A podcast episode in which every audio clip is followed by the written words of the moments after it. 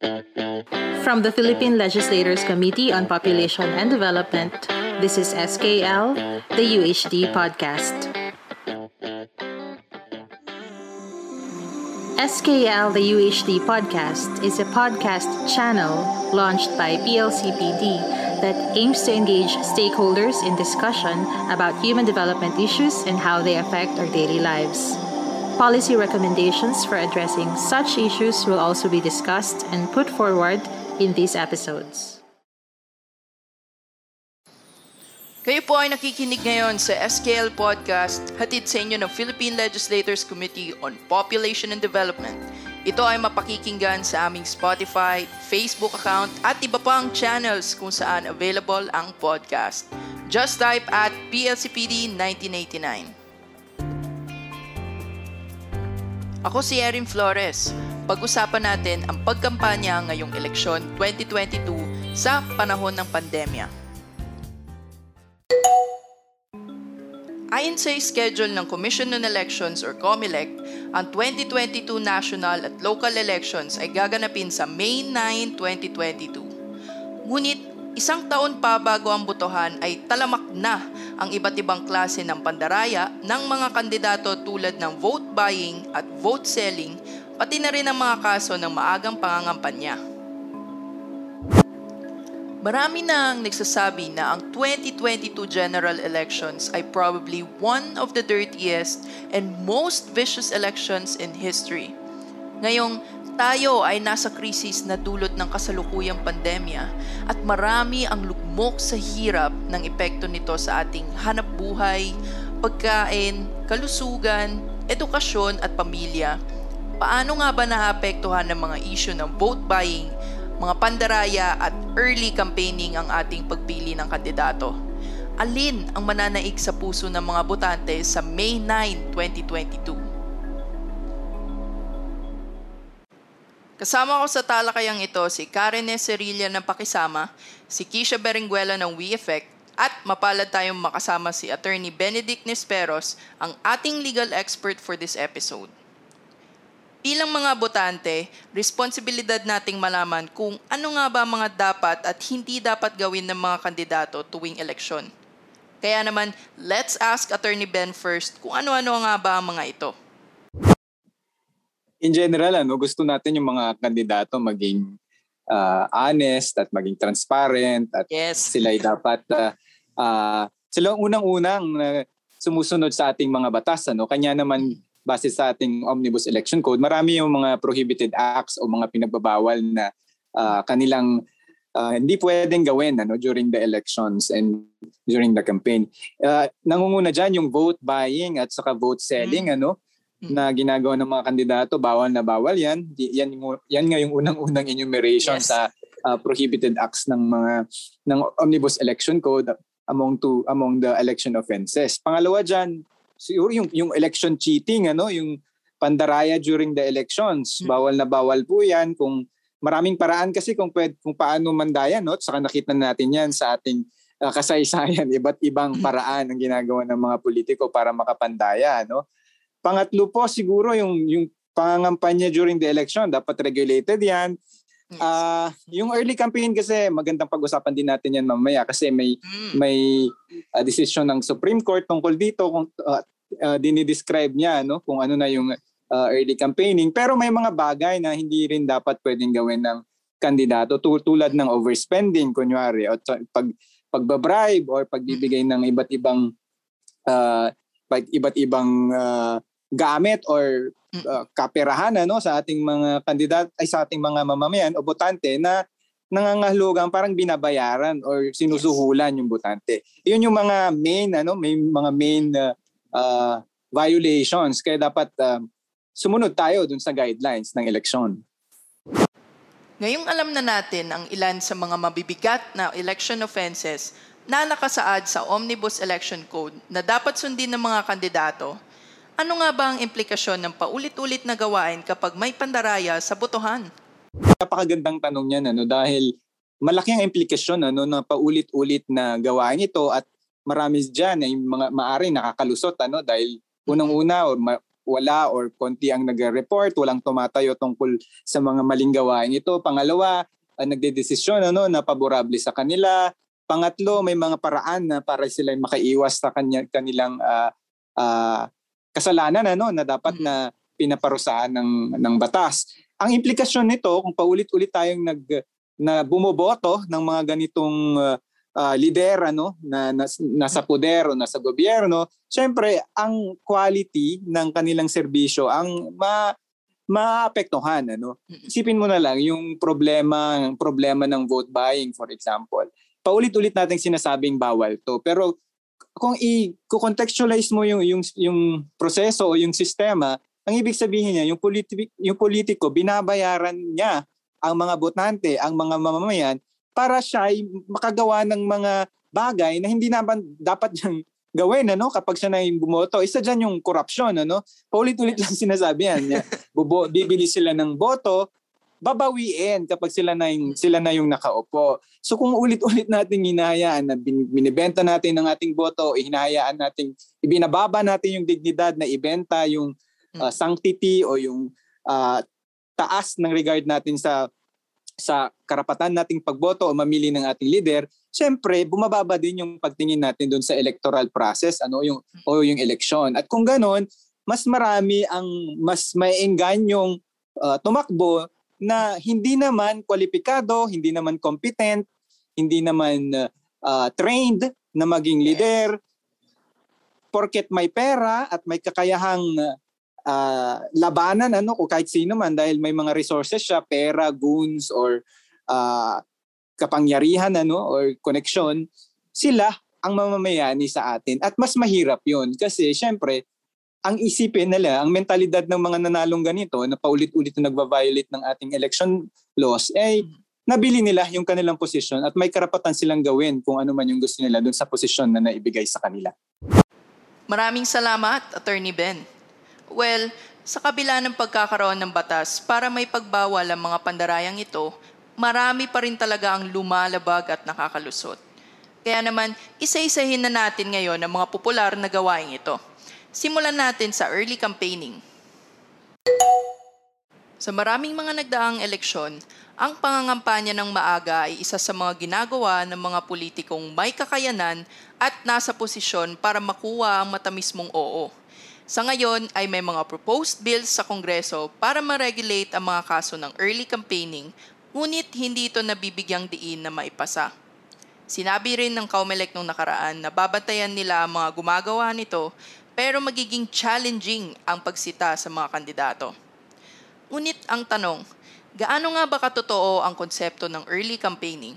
Tsaka ano ba ang epekto nito sa eleksyon at sa ating mga botante? Alamin natin ang tingin ni Karen at ni Kisha tungkol dito. Well, pagka politika ang pinag-uusapan, sabi ng isang kilala kong politiko, ang uh, ang pamumulitika raw o ang pagsali sa politika ay isang seryosong gawain.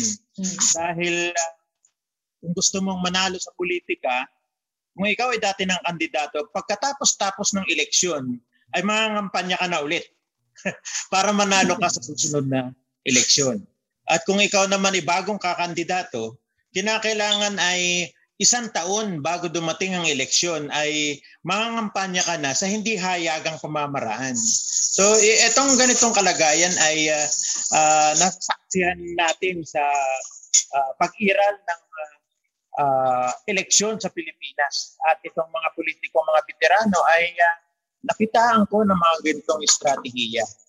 Um, bigyan ko ng mga halimbawa. Yung sa kilala kong politiko, um, hindi uh, lumalaban siya noon ay uh, kabataang uh, kinatawan ng kabataan. At ang ginawa niya ay uh, inimbita niya yung yung uh, pamprobinsyang SK at nagdaos ng mga consultation sa lugar sa kanilang bayan at uh, dito ay uh, uh, hindi tuwiran pero sinasabi na ito ay inisyatiba nitong tao na ito. Inimbita ako dito para magsalita sa inyong harapan upang ipakilala sa inyo yung mga batayang karapatan ng mga kabataan lalo na dito sa kanayunan. So doon siya nagsimula sa ganong larangan. San taon bago ang eleksyon, ginawa niya yon. Dahil dito na-organize yung mga kabataan, nagkaroon ng mga mga grupong ubod doon sa lugar. Dahil siya ay gusto niyang lumabang uh, kagawad ng bayan, ay uh, nagtayo siya ng mga grupong ubod o core group formation sa lahat ng barangay na nasasakupan ng bayan na yon. At dito, um, ginagawa niya ng pamamaraan na kung ano yung kahilingan ng mga kabataan ay ginagawa niya ng paraan na matupad ito sa kanyang uh, kakayanan. So, ito yung isang typical na nasaksihan ko na tatakbong kagawad niya ng bayan san taon bago siya bago mag-eleksyon ay sinimulan niyang mag-organisa at uh, nakita ko na pagdating ng eleksyon ay panalo siya sa butuhan. So, yun yung isang paraan na nakita ko na tungkol sa eleksyon. Yung iba naman, yung mga dating kan, dati na kumakandidato, kung nasa puder naman, ang ginagawa naman ng iba eh, nagpapatawag ng mga pulong. Sasabihin nila, kunyari, uh, barangay, uh, punong, punong ng mga barangay uh, uh, kapitanis sa lalawigan, kunyari. Hmm. At uh, dito, nag, uh, nagdadao sila ng training. Halimbawa, kung merong batas na bago Halimbawa, itong ngayon, halimbawa, itong malamang gagamitin ito ng politiko, itong Amandanas ruling, hindi yan alam ng mga local government official sa ngayon. Pero malamang gagawin yan ng, ng mga official ngayon. At nakita ko, pinatawag na yung mga kapitan sa amin at uh, dinala sa isang lugar at doon nag-explain tungkol dito at uh, may binigay sa kanilang sobre. Parang oh. pakimkim pag-uwi sa kanilang mga barangay. At doon nagtatampuhan pa yung ibang mga hindi nakasama. Bakit daw hindi hindi sila sinama ni kapitan, gayong pwede naman daw silang isama. So, yung ganyang pamamaraan ay isang estratehiya para para sa early campaigning. Yung isa kong kilala ngayon gustong lumabang uh, kaga, uh, kagawa din ng bayan. Ang style naman niya ay inaalam nila sino yung may mga kaarawan sa bawat araw na dumarating at nagkakaroon ng assignment na dinadalaw nila yung kaarawan na sila ay mga dalang pakimtim din, dalang handa. At doon ay pino, sinasadya nila yung may mga kaarawan. At uh, ito, uh, talagang uh, yun, seryosohang pakikipag-usap doon sa may mga kaarawan. Inaalam din nila ngayon sino yung mga nakwarantin. At yung mga nakakwarantin, dinadalhan nila ng pagkain at iba pang mga pangangailangan. At sinasabi nila ito galing kay Pedro Pinduco na kilala nating ganito, magtatakbong mayor, ako ay kasama niya, tipong ganyan. At uh, tinanong kasi, kinumusta ko siya nitong bandang huli, sabi, epektibo ka rin eh. uh, hindi tuwiran, pero um, nahihikayat namin na samahan kami ng mga tao. So, yan yung mga ilang saksihan ko sa, sa kasalukuyan sa simula pa lang eh, kaka-elect. Totoo yung sinabi ni Karen eh, na pagkapanalo pa lang ng iba, ibang mga politiko, nangangampanya na kaagad sila. Yung nasa isip nila, kailangan nilang manalo sa susunod na eleksyon. Tapos kitang-kita siya, I think, sa mismong mga tarpaulin, sa mga pamigay na may mga pangalan. Yung akalain mo yun na parang miski ballpen nilalagyan ng pangalan na governor, ganyan. Or di kaya uh, senator, senator ganito. So kitang-kita mo na, ah, okay, mukhang may plano to. Kasi yung ano eh, yung para may name recall, ginagawa pa rin nila eh. Tapos, napansin ko rin ngayon na parang, eto ah, um, ka-age ko rin na feeling ko tatakbo. Kasi last year pa lang, biglang meron na siyang mga Facebook page, tapos, wala siyang posisyon na kahit ano. Pero, nagpagawa na siya ng mga tarpaulin. Tapos, may greetings na maligayang Pasko or di kaya happy fiesta kahit na wala rin siya sa posisyon. So, kita mong uh, mukhang may balak to tumakbo sa susunod na election, which is very interesting kasi kahit na, kunwari, bago ka pa lang, Ah, kasi ka-age natin to eh, rin eh. As in, batchmate ko to sa high school. Tapos nakita ko, alam yung mga tarpaulin. I mean, okay naman siya. Mabait naman siyang tao. Responsable naman. Pero nagulat ako na miski yung ka-age natin, yung generation natin, yung traditional practices ng pangangampanya, na-adapt pa rin. So, hindi lang siya online ngayon eh. Pero kita mo na um, every generation napapass on yung ganitong klase ng practice. Mm. So, yung worry ko lang is, since ina-adapt niya yung dating, parang yung, yung trapo, yung traditional politician na practices, baka kasi kainin din siya ng sistema, which is feeling ko kinakain na siya ng sistema, given na nangangampanya pa lang siya ngayon pa lang. So, kahit na medyo nadismaya ako ng kaunti. Kasi sayang kung gusto mong tumulong talaga sana, eh, sana tumulong ka. Pero nakikita ko kasi ngayon na parang, ah, okay, nangangampanya na to at mukhang tatakbo to sa darating na eleksyon.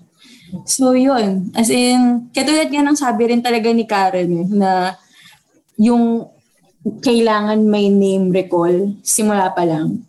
Well, sa mga nasa posisyon ngayon, ganun din naman yung ginagawa. Parang paulit-ulit na lang eh. Parang ruleta lang siya. Uh, kung hindi, basta may last name nila eh. Minsan napapansin ko nga, basta last name lang nila andun eh. Na parang, oh, sige, magbigay tayo ng generic na name. Ah, generic na last name, kahit Castro, ganyan.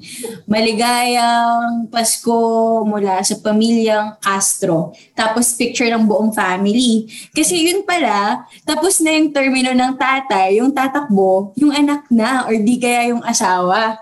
So, kaya pala lahat sila nandun kasi lahat sila puposisyon. So, kita mo yung pangangampanya na sisimula sa current na nakaposisyon, tapos parang gusto nilang i-pass on na lang yung posisyon. Parang pamana, kumbaga yung posisyon, which is very disappointing and weird given na we live in a democracy at dapat ine-elect yung leaders natin, hindi pinapamana yung posisyon. Ngunit may mahalagang pagtingin ng ating legal experts sa issue ng early campaigning. Share mo naman, Attorney Ben.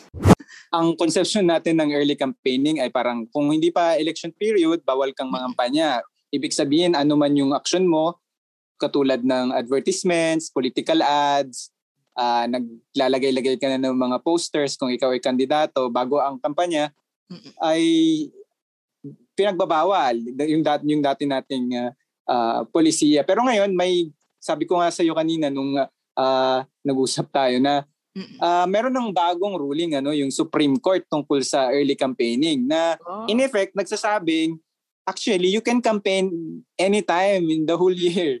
Kasi ito yung uh, doktrina ano na tinatawag uh, natin sa kaso ng Peñera Peñera versus Commission on Elections ano and Edgar de Andanar. Ang sinasabi dito uh, wala nang konsepto ng uh, early campaigning, 'di ba? Kung pinagbabawal man noon, ngayon wala na kasi alam mo nangyari kasi nito nung nung mga nakaraang eleksyon, ano, uh, nag mas pinaaga yung yung filing ng mga ng mga kandidato para maisaayos yung yung uh, balot yung balot yung balota mismo yes. ano para masaayos na eleksyon. Hiningi yan ng COMELEC. Kunwari, sa panahon ngayon, October, November yung filing. October na yata yung filing, tas para bigyan ng panahon yung COMELEC ng masiayos. Pero, nasa batas din na ang campaign period ay mga 45 or 90 days ano before the elections. Yes, po. Depende kung national or local. Pero ang nasa batas lang, sinasabi, uh, early campaigning ka lang kung kung mangangampanya ka, mangangampanya ka before the the uh, election period which starts nga yung sinabi kong calendar na 45 90 days Yes. Pero ngayon, dahil na pinaaga yan, eh, pwede, ang sinabi sa Supreme, sa Supreme Court decision, as long as hindi pa campaign period, pwede ka pang magwan. Pwede ka pang uh, mangampanya or pwede kang mag-advertise. Kunwari, mm. no, yung, yung uh, pangalan, ano. Kanya naman, eh, nakita naman natin na filing October, for example, tapos campaign campaign period February or March mag-start, di ba? Yeah. Ay, yeah, February or March in between that, pwede ka mangampanya. Before, hindi yung pwede.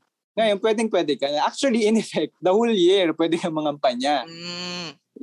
Kaya naman kung makikita mo yung mga politiko, paulit-ulit yung kanilang advertisements. Well, hindi pa nila sinasabing kung, di ba? Hindi pa nila sinasabi kung ano yung posisyon na kanilang uh, tatakbuhan sa mga early campaigns nila. Pero makikita mo na paulit-ulit nilang binibenta yung kanilang sarili ano sa sa consciousness ng ating mga botante. So in effect, uh, ulitin ko, yung konsepto ng early campaigning nawala ano dahil sa desisyon ng Supreme Court sa Penera versus Comelec. Yun yung sa legal ano, pero sa moral ko naman, moral high ground, 'di ba? Kung kung uh, kung sisipatin natin, nakikita natin na ang mga gawain ganito ng mga politiko ay epal if you're going yes. to ask me ano. para ang sinasabi mo sinasabi sinasabi lang ng ng korte, pwede kayong umepal.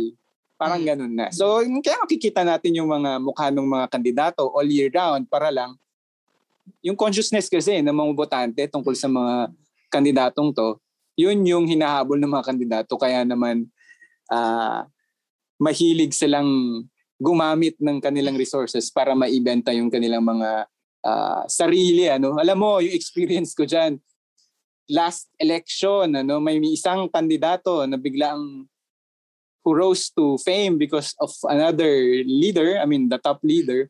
Tapos yung tarp niya nakita ko sa Batanes, nakita ko sa bundok, nakita ko sa Sambuanga, nakita ko sa lahat, baka sa bundok, magugulat ka talaga. Parang walang-wala ng tao pero meron pa rin siyang tarp, ano, na sinasabing dapat tayo may go, go, go. Kaya na, nakakagulat.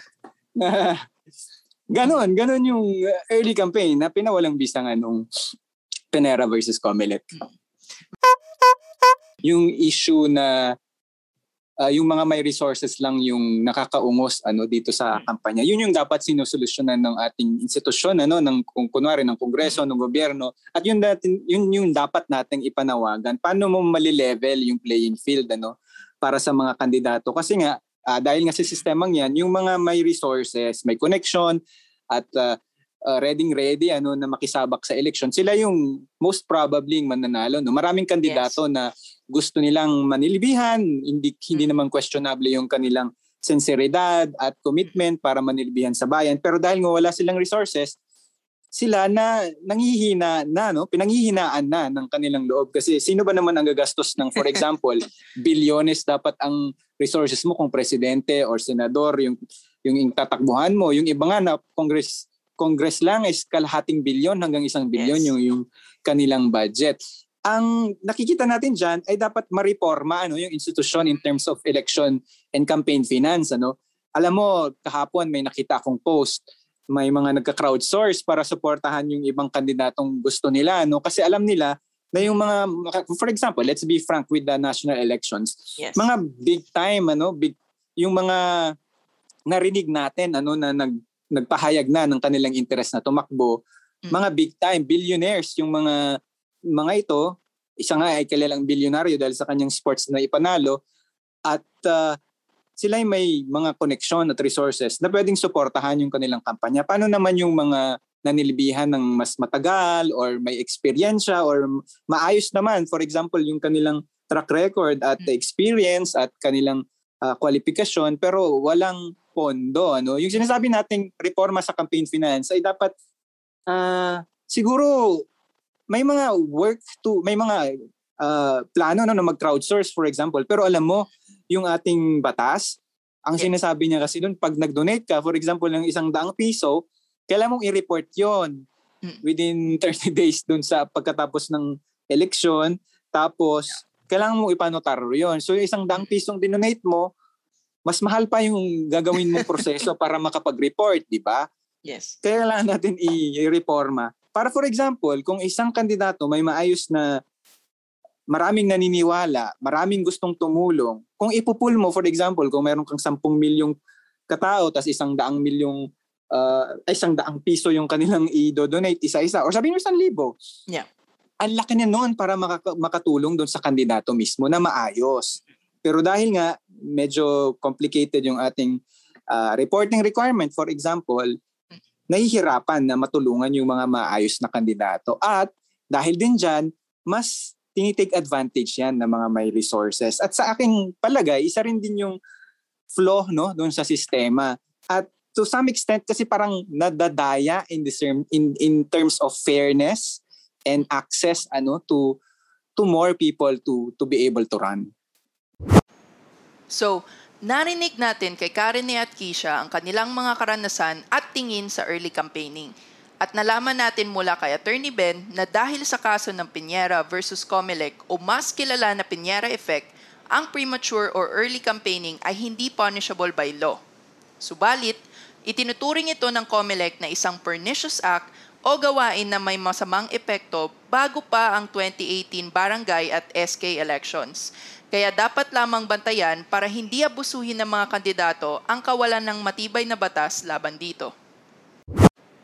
Malaki ang epekto ng early campaigning sa mga kandidatong kaunti lamang ang kapital o resources para magsagawa ng maaga at magarbong pangangampanya gaya ng mga TV commercials at iba pa panahon na talaga para magkaroon ng reforma sa proseso at regulasyon para maging patas ang pangangampanya sa eleksyon.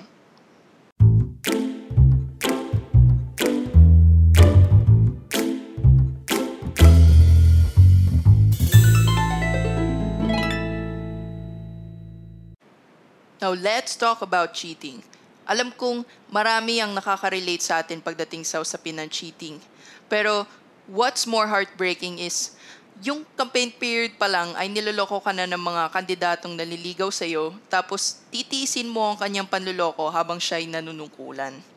Kaya naman, alamin natin kung ano-ano nga ba yung mga red flags or early signs ng mga kandidatong nandaraya tuwing eleksyon. Alamin natin ang mga karanasan nila Karine, Kisha at Attorney Ben on electoral cheating. Actually, um, yung huling election, kita mo mismo yung pagpapilit ng mga balote. As in, may mga videos. Nakita ko nag-trend pa yun sa Twitter. Tapos, may video na habang, bini, habang binibilang yung boto, merong on the same time, pinapalitan ng balota tapos iba yung babasahin. Kaya nakaka nakakatakot na parang kahit na may video ka na nakikita mo ng dadaya na mm-hmm. itong isang politiko, itong isang specific party, kunwari. Pero walang magawa. Parang binibilang pa rin yung boto. So, I think kailangan to gawa ng mas maayos na sistema. Kasi kita mong palpak talaga eh. Kasi hindi mo rin naman alam, kunwari, syempre, tinatransmit na lang yung bilang ng boto. Hindi mo rin alam kung, kunwari, sa, naga, sa biniling system, kunwari, PICOS noon, di ba? Na parang, what if this is actually a hackable system na pwedeng palitan yung mga bilang ng um, boto sa isang specific na lugar. Kaya nakakatakot eh.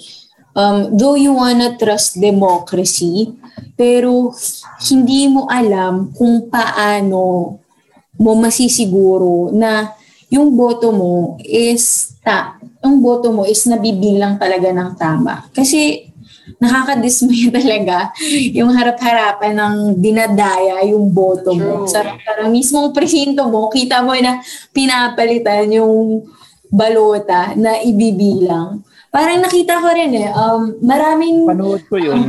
Ba, oo, marami pong balita kasi noon eh, na parang kita mo na parang iaabot mo yung balota na sinidan mo, pero iba daw yung ipapasok sa machine.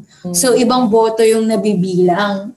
Kaya, hindi mo rin alam eh kung paano eh. Ibang klase na yan. Ang daming naiisip na taktika mismo para lang manalo. Kaya nakakainis. Kasi harap-harapan na tayong niloloko at walang magawa yung iba. Yung, yung ano, yung election kasi talagang uh, mahalaga kung tatakbo ka sa election sa Pilipinas. Alam mo yung tama. Alam, alam mo rin yung daya.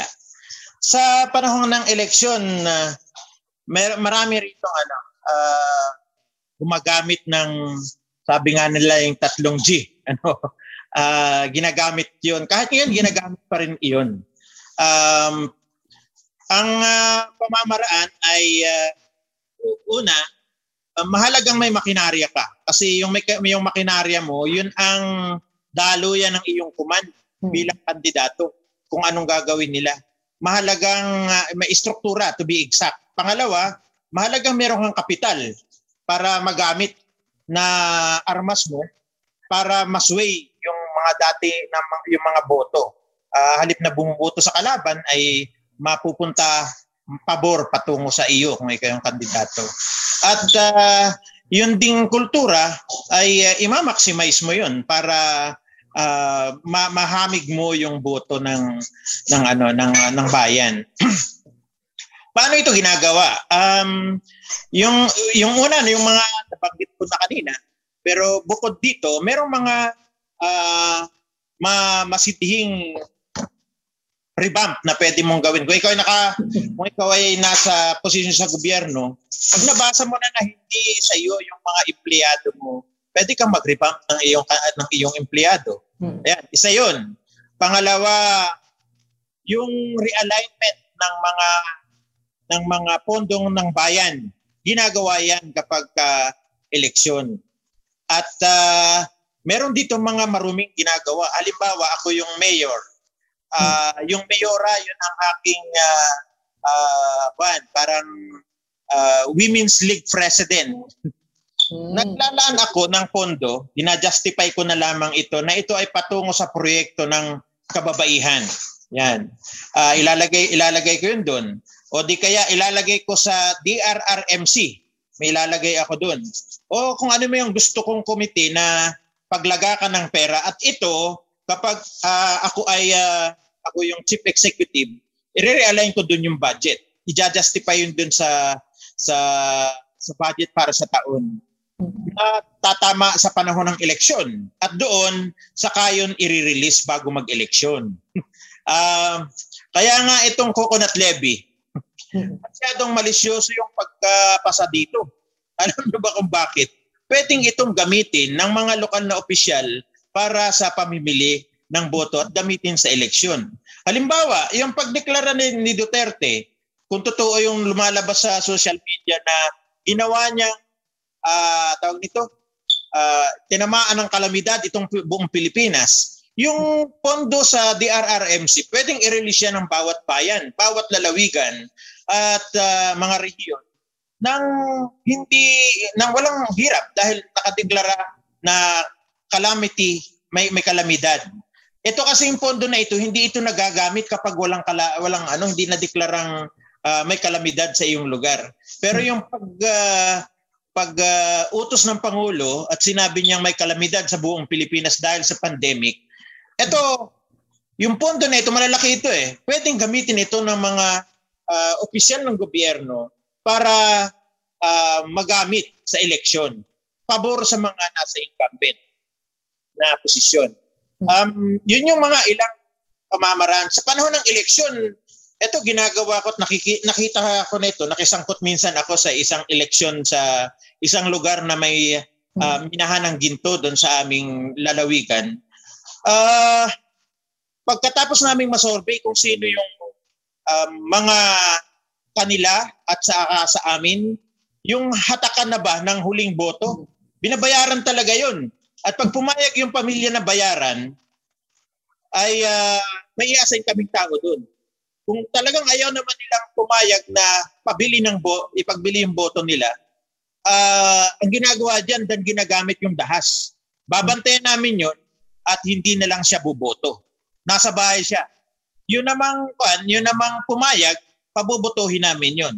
Pero babayaran namin yung mga hindi bumo, ayaw bumoto. O di kaya, uh, dinadayo namin ang pupuntahan namin para sa isang event, inuman, kunyari, sekretong inuman, o di kaya dadalhin sa mga beach. O di kaya mag-hoarding. i-hoarding. May patawag kunyari ng uh, mga uh, watchers. Yan. Dadalhin doon. Pagkatapos i-hoard doon na hindi sila makakaboto. Ay, yung iba naman, yung ginagawa namin, yung mga watcher mismo. Yun ang pinagdadala namin ng ng ano. Dinadama, dinadamihan yung watcher. At yung malalaking pamilya, yun ang kukuhaan ng watcher. Alam na yun kung sino yan.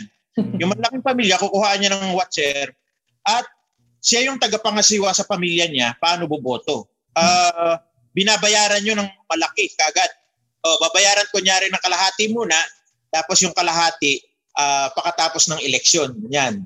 Uh, pagka pumayag sila, ayun, babayaran yon at sila mga kasiwa doon sa kanilang mga butante.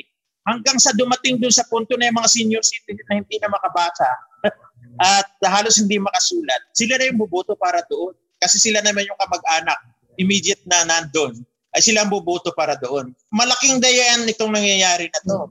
At uh, kaya maraming nagkakaroon ng barilan, patayan sa yung mga ura di peligro na. Eh hmm. kasi sa ganyang mga dirty tricks sa, sa election. Uh, totoo rin yung pag-award ng mga mga ano, mga proyekto sa mga kunyari nasa sa ngayon ng pamahalan ni award sa kanya yon bahala na siya sa election doon. Uh, yan ginagawa talaga yan mga nasa poder. Dito talon-talo yung mga hindi incumbent.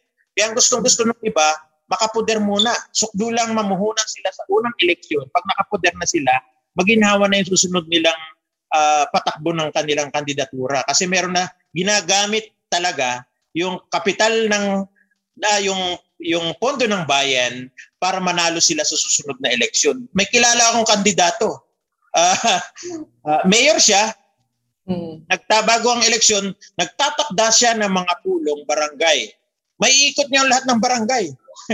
Pero doon may mga biyaya na siyang pinabibigay. Kunyari kung mangi, kung yung ma, kung yun ay dalampasigan, ang pamigay nila mga lambat, mga bangka, o oh, yung mga ganyan. Pag mga sakahan, may dala silang bini, fertilizer, pag hindi naman ganyan yung kalagayan, meron silang ibang ano, may pa, may pagupit, may libreng uh, uh, mga gamot, may dala silang mga doktor, etc. etc.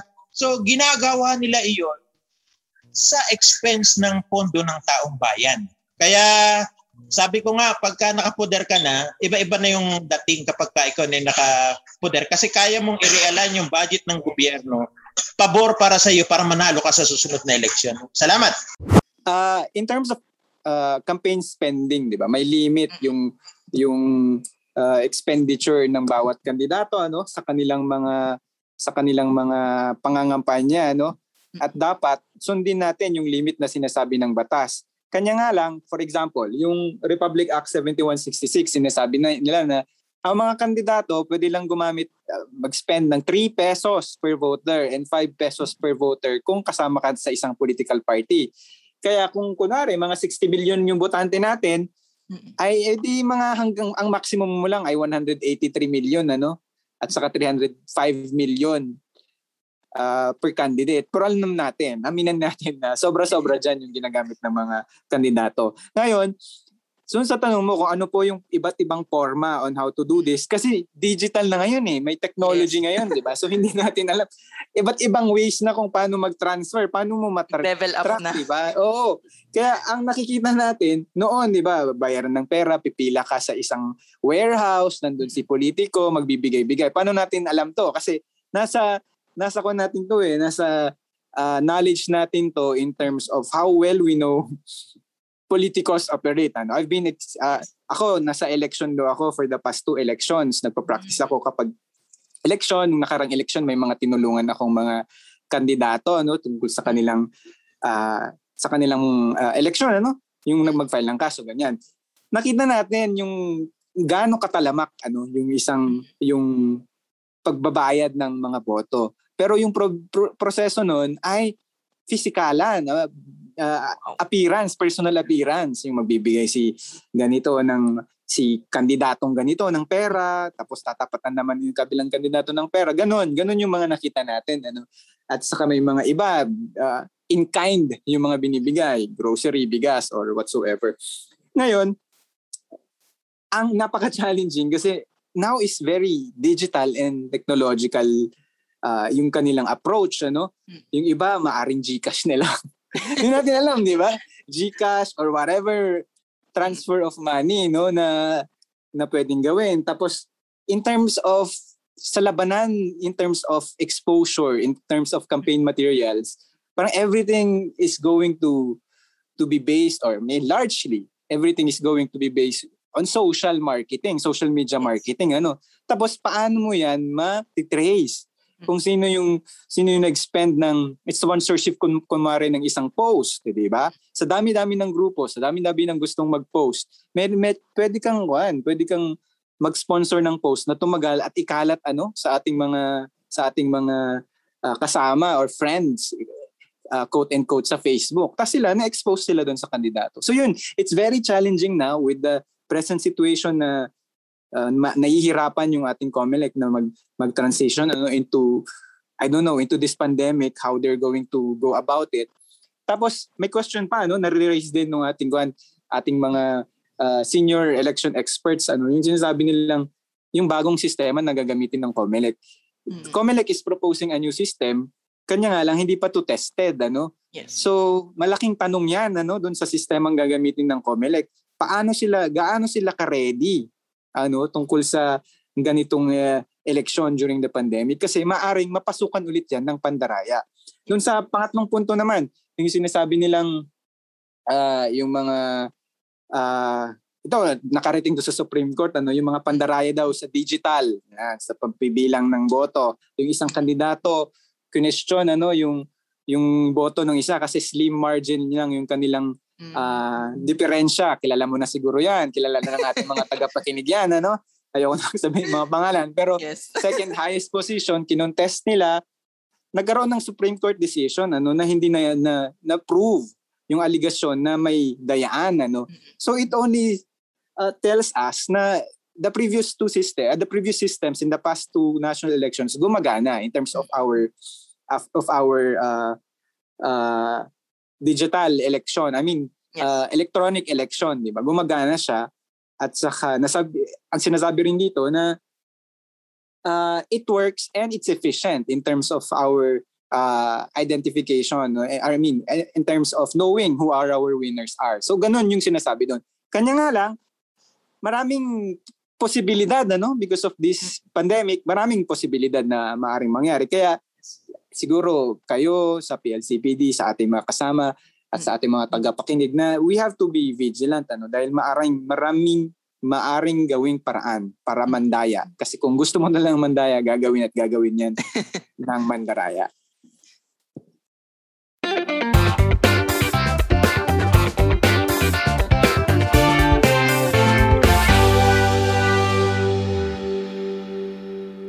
Nabanggit na natin kanina na ang vote buying at vote selling ay unang-una sa listahan ng election offenses.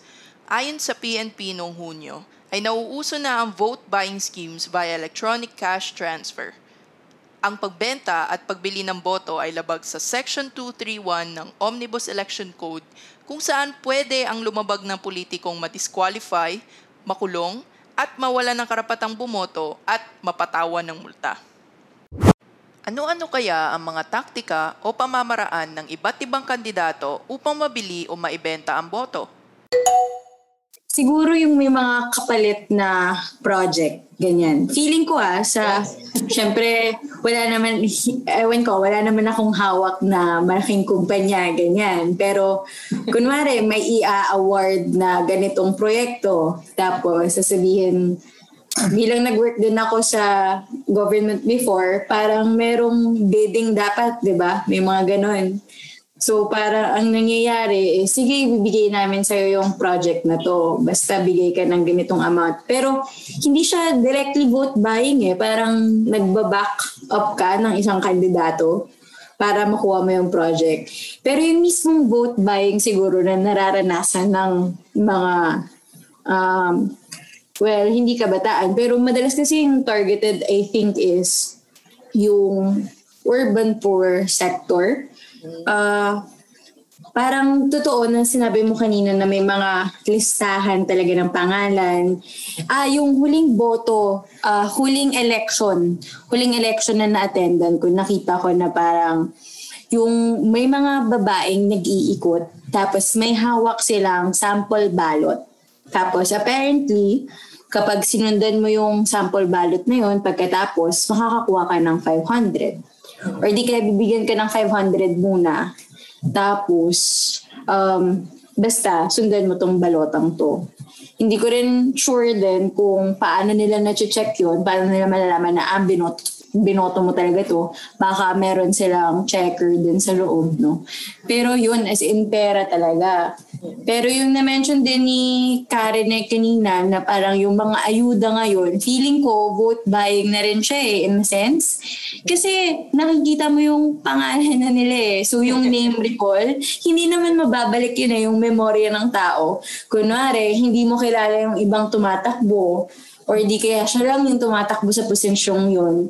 Uh, kaysa mag-abstain ka, since kilala mo yung pangalan na yun, since may name recall siya, technically, nabili niya yung boto mo gamit yung ayuda at saka yung name recall practice na ginawa nila. Well, yung, yung vote buying, hindi yan nangyayari lamang sa eleksyon. Katunayan, kahit doon sa mga registration pa lamang ng mga first-time voters, mga kabataan, nagaganap na agad yung vote buying. Uh, batay sa karanasan ko, uh, ako naman, da, naging politiko rin ako sa barangay namin at uh, pag lumalaban ako sa gusto kong posisyon ay uh, uh, kadalasan ay nananalo ako. At nakatapos na nga ako ng termino ko ng tatlong uh, sunod-sunod na termino. Um, pero yung vote buying kasi nagmumula yan sa registration pa lamang. Uh, yung mga taktika ay ganito. Um, ako kung ako yung kandidato, titingnan ko, kaya mahalaga yung mga leader sa barangay. kaya tatakbo sa mas mataas sa posisyon, uh, mahalaga meron kang leader sa mga bayan, may leader ka sa barangay. O kung ikaw ay nasa pambansa, may leader ka sa mga probinsya at ito ay uh, uh, yung makinarya mo ay tago sa barangay. Ang dahilan ay ganito. Una, sa pag mag ganitong, 'di ba, registration ngayon, Ah, kukunin ko na kaagad yung listahan ng mga botante, yung existing list of voters, kukunin ko na yan sa Comelec. Binabayaran yon. Doon pa lamang, pag wala kapag kandidato ka wala kang pambayad, di ka makakuha doon. O, di ba, bayaran mo yon. I-scrutinize mo yon. Sino rin yung mga botante na? At ngayon, pag nakita mo na yon, uh, i-divide mo yun by district. Malalaman mo ngayon kung sino mga botante roon sa lugar. Pagkatapos, siyempre ngayon, malalaman mo sino yung mga potential voters doon. Um, yung mga leader mo doon, kaya din nilang piliin yung ABC na yung A yung sa'yo, yung B sa kanya, yung C yun yung pagiwang-gewang pa. uh, at yung uh, yung D, yun yung wala pang ano, wala pa talaga silang nakukuha o hindi pa sila bahagi ng ng uh, ng mga nakuha ng bawat partido. So nasusukat na kaagad yun doon at doon magsisimula ang vote buying. Halimbawa, um, day- dayaan na kaagad dito eh. Uh, una, kung ikaw yung incumbent, hindi mo kaagad sasabihin doon sa in public. Buti nga ngayon meron na social media at meron ng mga abiso sa telebisyon, sa radyo. Nung una, paano kung wala kang radyo, wala kang telebisyon, di ba? Di, hindi mo alam yon. Oh.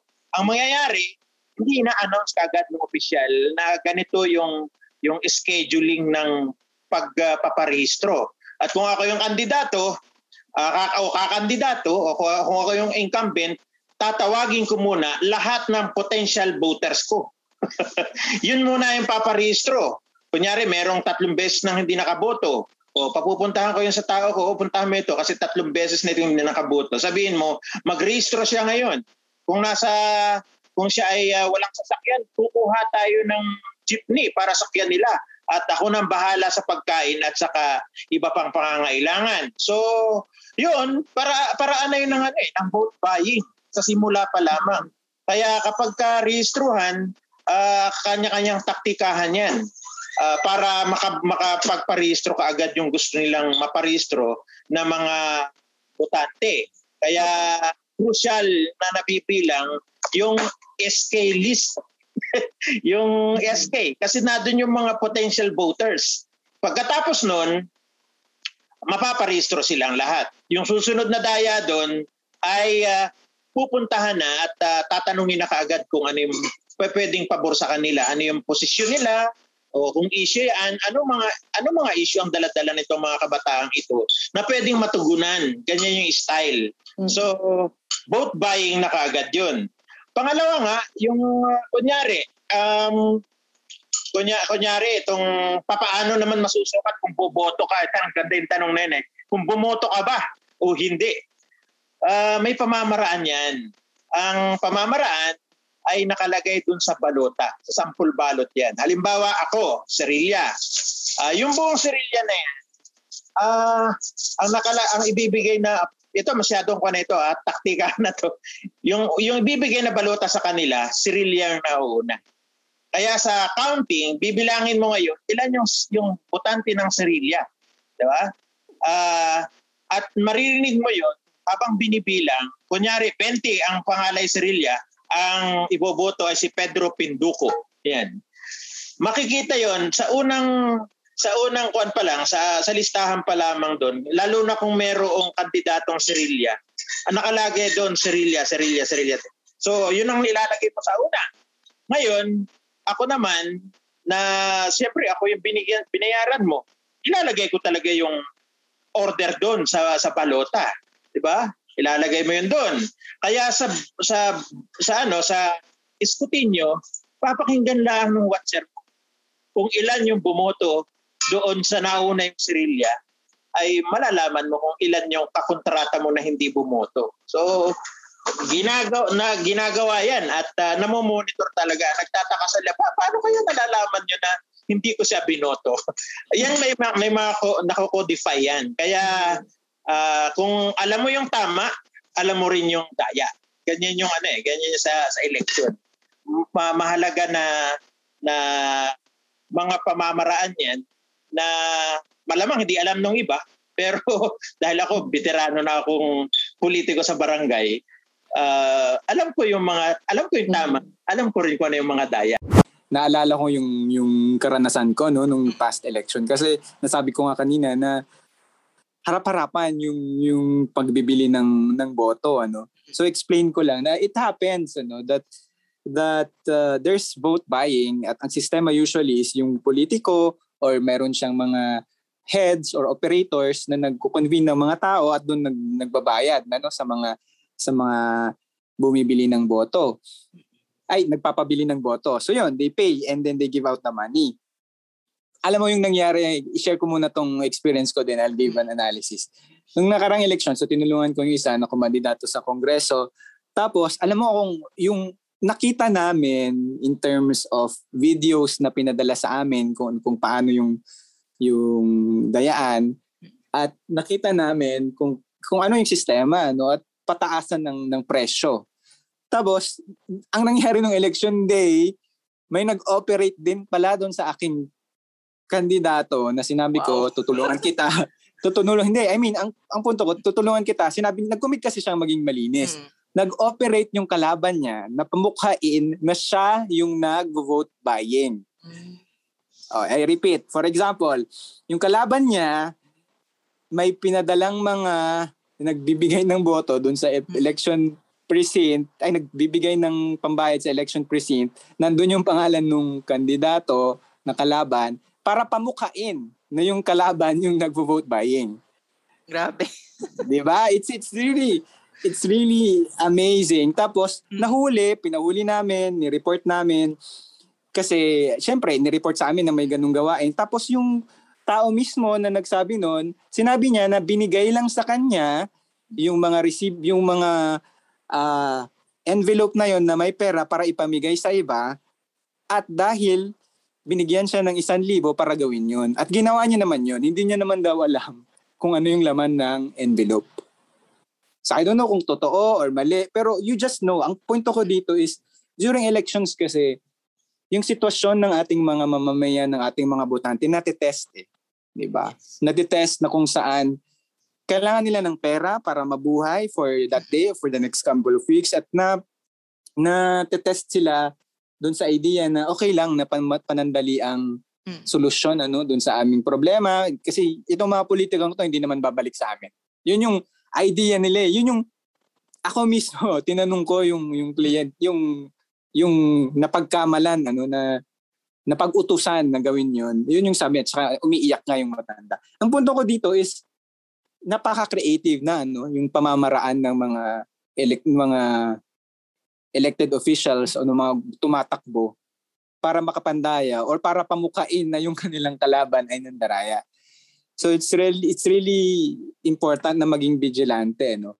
Yung sabi ko kanina in, in terms of videos, ano, ngayon we have technology on how to, that can help us monitor this. Mm.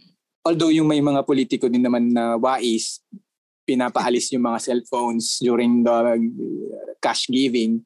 So walang walang evidence. Pero ang point ko is we have to maximize technology also in in our elections in in the cases that we that we uh, we do ano? I mean in the cases that we will file against this these candidates. Kaya importante na maging vigilant ang ating mga mamamayan ay kung kaya nilang i-video kung yung mga nangyayari mas maganda sana na ma-video tapos maging tapos tayuan nila no at maging witness sila dun sa mga video. Kasi yung video mismo ay hindi magsasalita. Dapat merong mag-witness dun sa video Uh, marami pang style ano ng vote buying ano na ginagawa. Sabi ko nga kanina yung mga in-kind vote buying or yung mga promises ng politiko, promises of a position para lang makapaboto, tapos nag-bribe din sila ng ating mga botante, bawal din yun.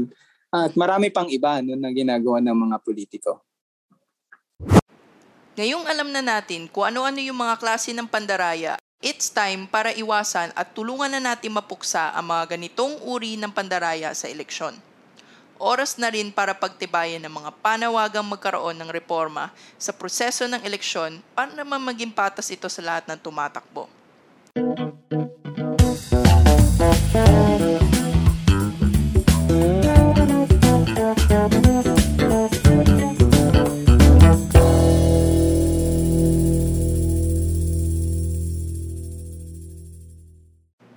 Malaki ang portion ng youth voters at kababaihan sa kabuoang populasyon ng mga botante. Magiging challenging din ang pagboto dahil sa patuloy na banta ng COVID-19. At dahil tayo ay nasa ilalim ng krisis na dala nito, ano kaya ang kaibahan ng General Elections 2022 kumpara sa mga nakaraang eleksyon? Ano ang pwedeng gawin natin bilang mga botante para maiwasan o tulungan matigil ang mga ganitong ipinagbabawal na gawain?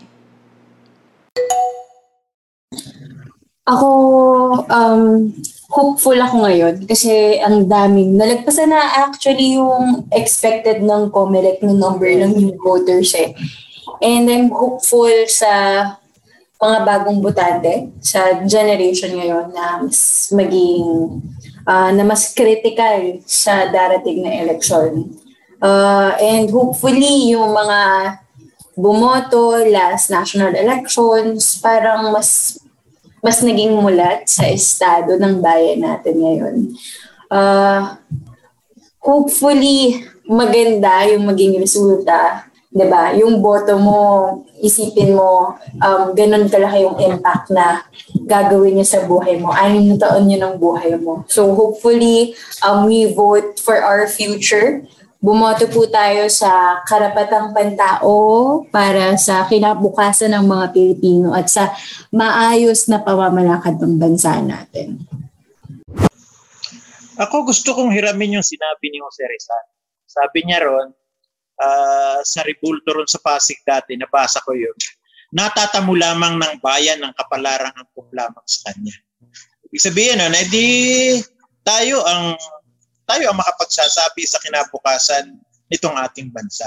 Kaya doon sa uh, malaking populasyon ng botante ngayon, ay uh, hinikayat ko na pumoto tayo at uh, ang isipin natin yung kinabukasan ng susunod na henerasyon. Maring hindi tayo, uh, hindi na natin abutin itong ma- maayos na pagbabagong panlipunan. Pero ang boto natin ngayong 2022 ay game-changing ito sa ating Um, mapansin niyo nung nakaraang eleksyon, nagsa, yung, yung Pangulo ngayon ay uh, nagsabi na siya na uh, papa, ay, pagka ano, una pa lamang papatayin niya o ganyan.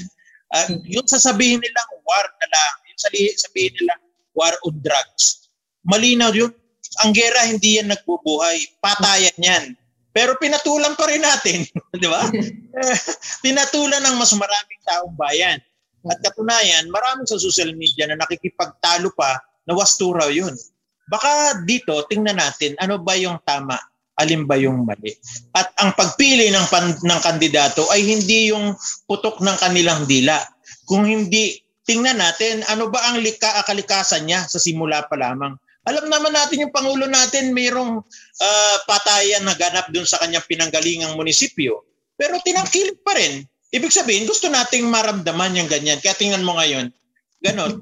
ano ba yun? Mga around 30,000 yata yung namatay ng ano dahil sa sa droga.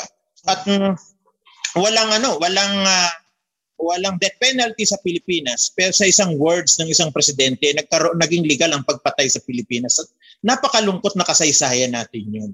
At uh, etong pagbabago ng kasaysayan ay naka, nakasalalay sa ating mga kamay sa darating na eleksyon 2022. Ang mungkahi ko, hinihimo ko ang taong bayan, bumoto tayo at ipakita natin yung kapangyarihan ng taong bayan dito sa representation democracy na pinagdadaanan natin sa kasalukuyan. At kung tayo sasablay, hinihikayat ko rin na samahan nyo kami sa direct democracy sa, sa pag claim-making sa direct democracy ng lipunan ito. Magparehistro para maging botante, no? Importante 'yon. Huwag nating ipag-iksantabi yung ating karapatan at responsibilidad bilang mamamayan na bumoto at pumili ng lider na naayon sa ating kagustuhan. Pangalawa, suportahan natin yung mga politiko no na ang kagustuhan nila ay nakikita mo sa kanilang mga nagawa at sa kanilang mga prinsipyo na tinayuan ano nung mga nakaraang mga taon uh, mas mapanuri po sana tayo sa ating pagpili sa ating mga uh, politiko o mga leader. Alam niyo po, napaka-powerful ano nung ating karap nung ating tamang pag-exercise nung ating uh, karapatan sa pagboto. Dapat ayusin natin yung pagdedesisyon kasi malaki ang implikasyon ng ating boto ano. Kung ano man yung experience natin ngayong pandemic, it's it's a reflection of the leaders that we have voted for ano for the past elections ano. For example, kung isang LGU ay maayos yung kanilang leadership at maayos yung kanilang response kunwari sa pandemic, may ayuda, may maayos na na pagbabakuna at maayos yung mga sistema, malinaw yung mga ordinansa, malinaw yung mga rules, ay siguro reflection yan ng maayos na lider na binoto natin ng election din. Ano? At uh, yun nga, kung ano man yung ating leadership, kung ano man yung ating natatamasa ngayon is partly an, a reflection of the leadership that we chose ano, in our past elections. Pangalat, pangapat, uh, yung fear of influence natin, maaring hindi natin na-realize. Ano. Pero maybe I, I want to encourage everyone to speak up during our discussions sa ating mga pamilya, sa ating bahay-bahay over a meal, over lunch, uh, breakfast, lunch, dinner, over uh, parties to speak up on on what we think are the basic principles ano of accountability, transparency, honesty in governance, service, commitment, all those things na dapat nakikita natin sa sa ating mga politiko. To speak up and encourage uh, others ano to vote according to to their conscience and largely according to a better future that we want for our children. Importante yon that within our small fears, we influence others to to do better sa pagpipili ng ating mga uh, kandidato. Napakahalaga yon na within our spheres, within our social media even if you want to extend that na maging responsable at maging mapanuri dun sa mga leader na gustong tumakbo. Uh, tignan natin kung ano yung mga kanilang mga nagawa, ano yung kanilang mga uh, prinsipyo na tinayuan, kung mayroon ba tayong uh, maaasahan pa sa kanila at maipagkakatiwala ba natin ang ating uh, hinaharap sa ating mga tumatakbong mga politiko. Maraming maraming salamat po sa inyo, Karen Nesirilla ng Pakisama, Kisha Berenguela ng WeEffect, at Attorney Ben Nisperos sa pagbahagi at pagsapul ng mga issue sa early campaigning, electoral cheating at vote buying na lumulutang sa gitna ng krisis at eleksyon. Kaya naman, don't forget to follow us and join the conversation through at PSCPD1989 sa aming social media accounts sa Facebook, Instagram at Twitter. Check out our website plcpd.org.ph for iChange campaign updates and learn more about the real track record and political experiences of our national and local candidates for the 2022 general elections. Muli, ako po si Erin at samahan niyo kami ulit sa susunod na talakayan dito lang sa SKL Podcast.